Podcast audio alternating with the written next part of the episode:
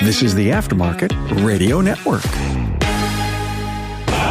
It's your weekly blitz with Chris, keeping you in the game.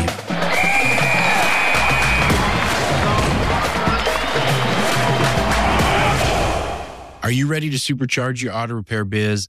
This is Coach Chris Cotton from AutoFix Auto Shop Coaching. The weekly blitz is where industry expertise and business innovation collide, getting your engines revved up for the week ahead. What's under the hood, you ask? Every episode is loaded with game-changing insights, up-to-the-minute industry updates, and practical tips to shift your business into high gear. We're talking about stuff you didn't even know you didn't know, people. Big shout out to our awesome sponsor, Shop Marketing Pros. Are you looking to shift your shop's marketing from zero to hero? Trust us.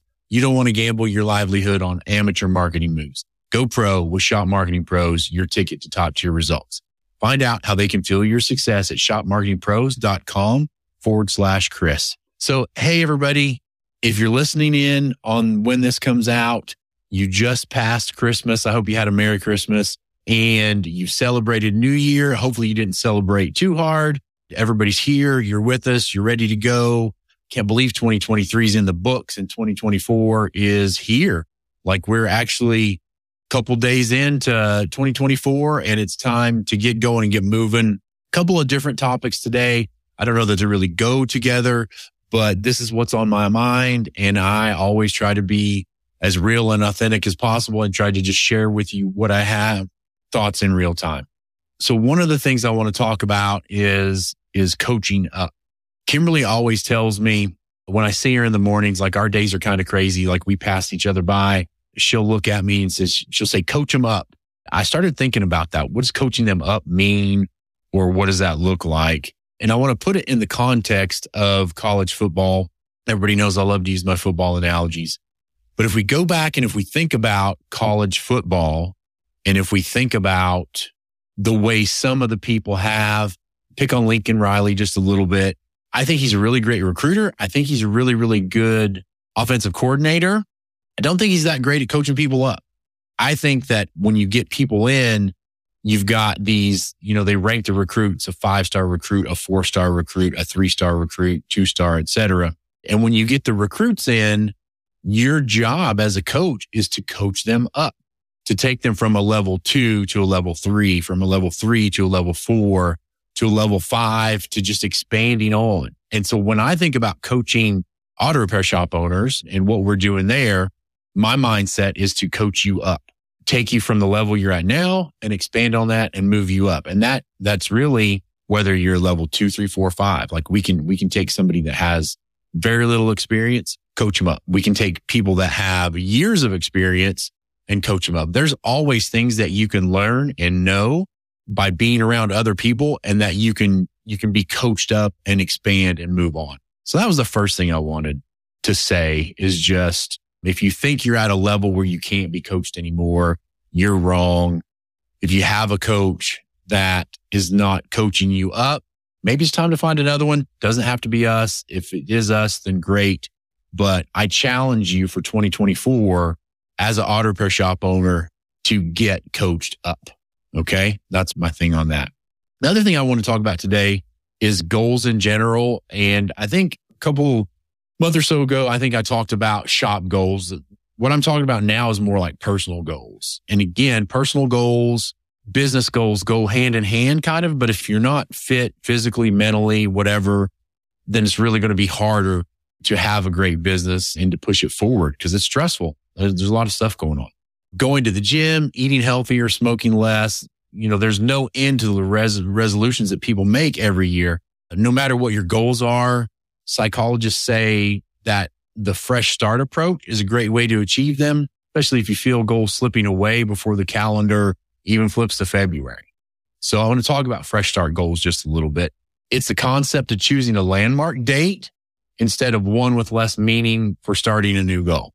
There was a study where researchers went to university employees and they gave them the opportunity to choose between increasing their contributions to a savings plan immediately or at a specified future point in time connected to a fresh start date. And then when they framed it like that, they increased the likelihood that the recipient would choose to increase contributions at the future point in time without decreasing the likelihood of increasing contributions immediately. It's kind of crazy. You would think that people would be like, okay, this is a, this is a, a plan. I think it's great. I want to do it now, but then they don't. But then when you throw the landmark date in there, Adam, they pick the date, they work towards it, and then they go. There was also participants in another study who were given a landmark date instead of a random one, and they were likelier to start a new goal. These temporal landmarks work because they allow you to distance yourself from the old you and create a new you. Or to put it in terms from the studies, people's strength and motivation to begin pursuing their aspirations following such landmarks. And this originates in part from the psychological disassociation or dissociation that those landmarks induce from a person's past imperfect self.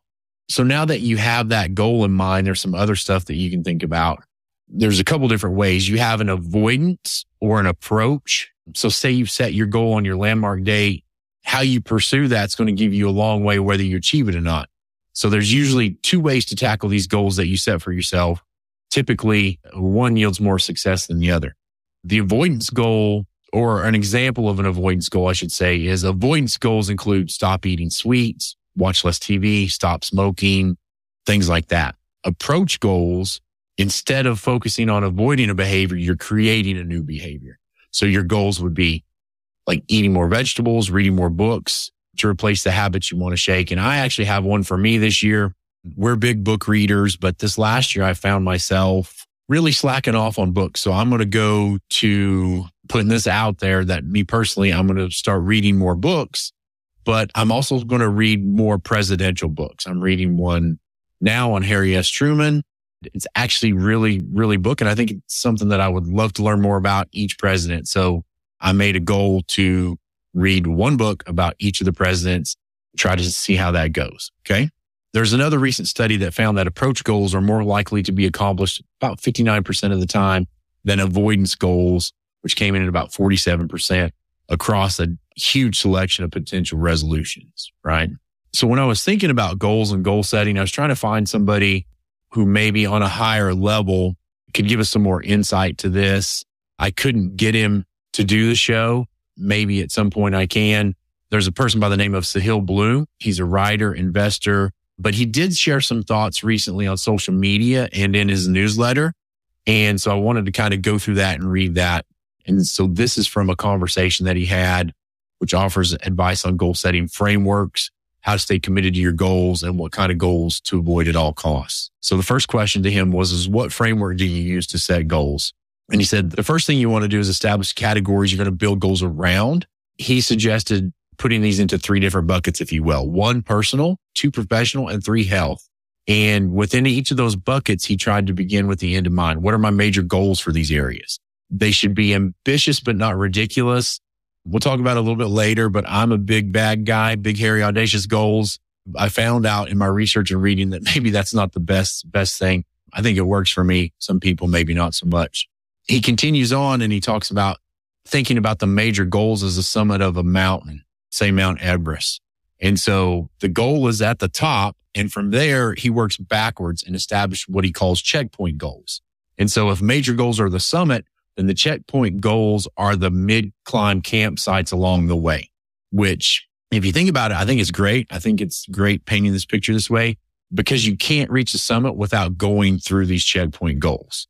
And so these checkpoint goals are going to provide a fixed set of points to stop and adjust as necessary along the climb. He also talks about establishing anti-goals, which are the things that we don't want to happen along the way. If you think about it this way, if you're trying to reach your summit, but you're not at the expense of losing your toes or your sanity or your life, those would be anti-goals.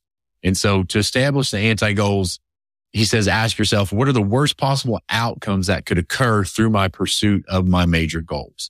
And then you want to avoid those. One of the other questions was, what's your advice to people who think to themselves, I'd love to set some goals, but I'm not sure what those goals should be? Goal setting's hard, right? So he says goal setting can be an intimidating exercise. Life is big and broad. Segmenting your life into a few buckets, personal, professional, and health, for example, can really help deconstruct the intimidation. But then within each of those areas, what more do you believe you're meant for? Which I think is a great question to ask yourself. Fundamentally, he says goal setting is about a belief that you're meant for more, and identifying that more is what it all comes down to. If you can get specific around that, you'll have your major goals in front of you. One of the follow-up questions was, is what is the number one mistake you see people make when setting goals?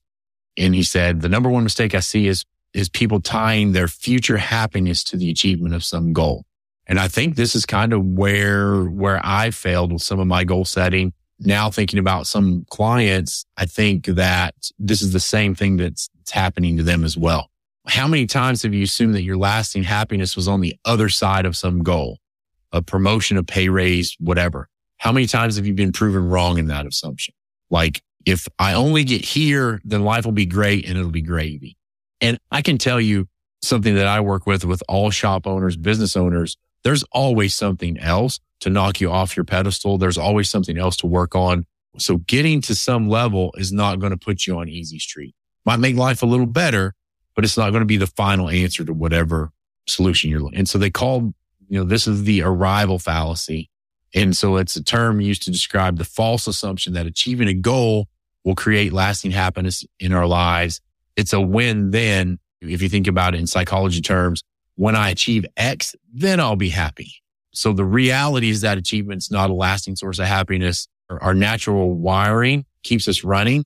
We reset the baseline and start wondering what comes next. These goals become how we define success for ourselves and our lives. Achieving the last big goal is never enough, as we simply reset our scoreboard and need to achieve the next goal to feel like a success. And so by defining our success on the basis of these extrinsic goals, we set ourselves up for unhappiness. So really in the end, I think that's what it's all about, right? Being happy, setting goals, achieving goals, and continuing your happiness. One of the other questions, or the final question is, is are there any specific tools that make the goal setting process easier? He goes on and he says, I'm an old school paper and pen guy. I keep it very simple. He goes, I love a good pocket notebook for tracking things on a daily basis. And I use a simple three by five note card for most of my daily priorities and to-do lists. It works for him, but you have to find out work, what works for you. There's some apps like Notion and some other software tools have some cool templates and downloadable templates that can be used. And that may be a fit for the more process-oriented folks out. One of the other things I wanted to think about or talk about was some other more, more goal setting resources. One of these you've heard probably quite a bit. The rest of them, maybe not so much. So you can do a Google search and find all of these and go from there. There's more methods for setting goals than there are flavors of LaCroix, if I said that correctly, which I hate, by the way. Here's a list of more popular goal settings. Of course, we have SMART, the specific, measurable, achievable, relevant, time-bound goals, hard, heartfelt, animated, required, difficult goals, WHOOP goals, wish, outcome, obstacle, plan, the O G S M model, objective, goals, strategies, and measures, Locke and Latham's goal setting theory, Warren Buffett's two-list strategy. Then they even have some, this is called the one-word goal setting, backward goal setting. And then you always have K P I-related goal setting, annual goals, quarterly goals, monthly goals. And then my favorite is the bag goals, big, hairy, audacious goals, right? That's the rundown I wanted to give you on goals and goal setting. And I also wanted to talk about coaching you up. It's a new year. Boom. Rip the calendar off the page, rip the page off the calendar, flip it over. We're in twenty twenty-four. Make twenty twenty-four the best year you've ever had, but don't set unhappiness goals, right? Go into happy goals and make this your best year ever, physically, mentally, business-wise, whatever. Also help those around you, coach them up. My goal for you as a shop owner is for you to be coaching up the people that work in your shop. So let's make twenty twenty-four the best year ever. Have a great day, everybody. In the world of auto repair, success isn't handed to you. You got to seize it. It's all about strategic decisions, effective management, and a thirst for knowledge.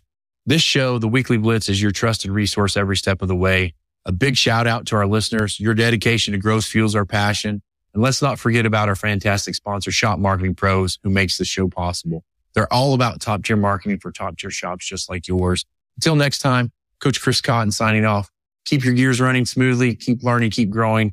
In this business, every day is a chance to get better. It's time to rise and grind. Here's to your ongoing success. Stay driven, everyone. Have a great day. You've been listening to The Weekly Blitz with Coach Chris Cotton on the aftermarket radio network dot com. Follow Chris on your favorite podcast listening app. Let him know what you'd like him to cover. His email is in the show notes. Chris is all for advancing the aftermarket.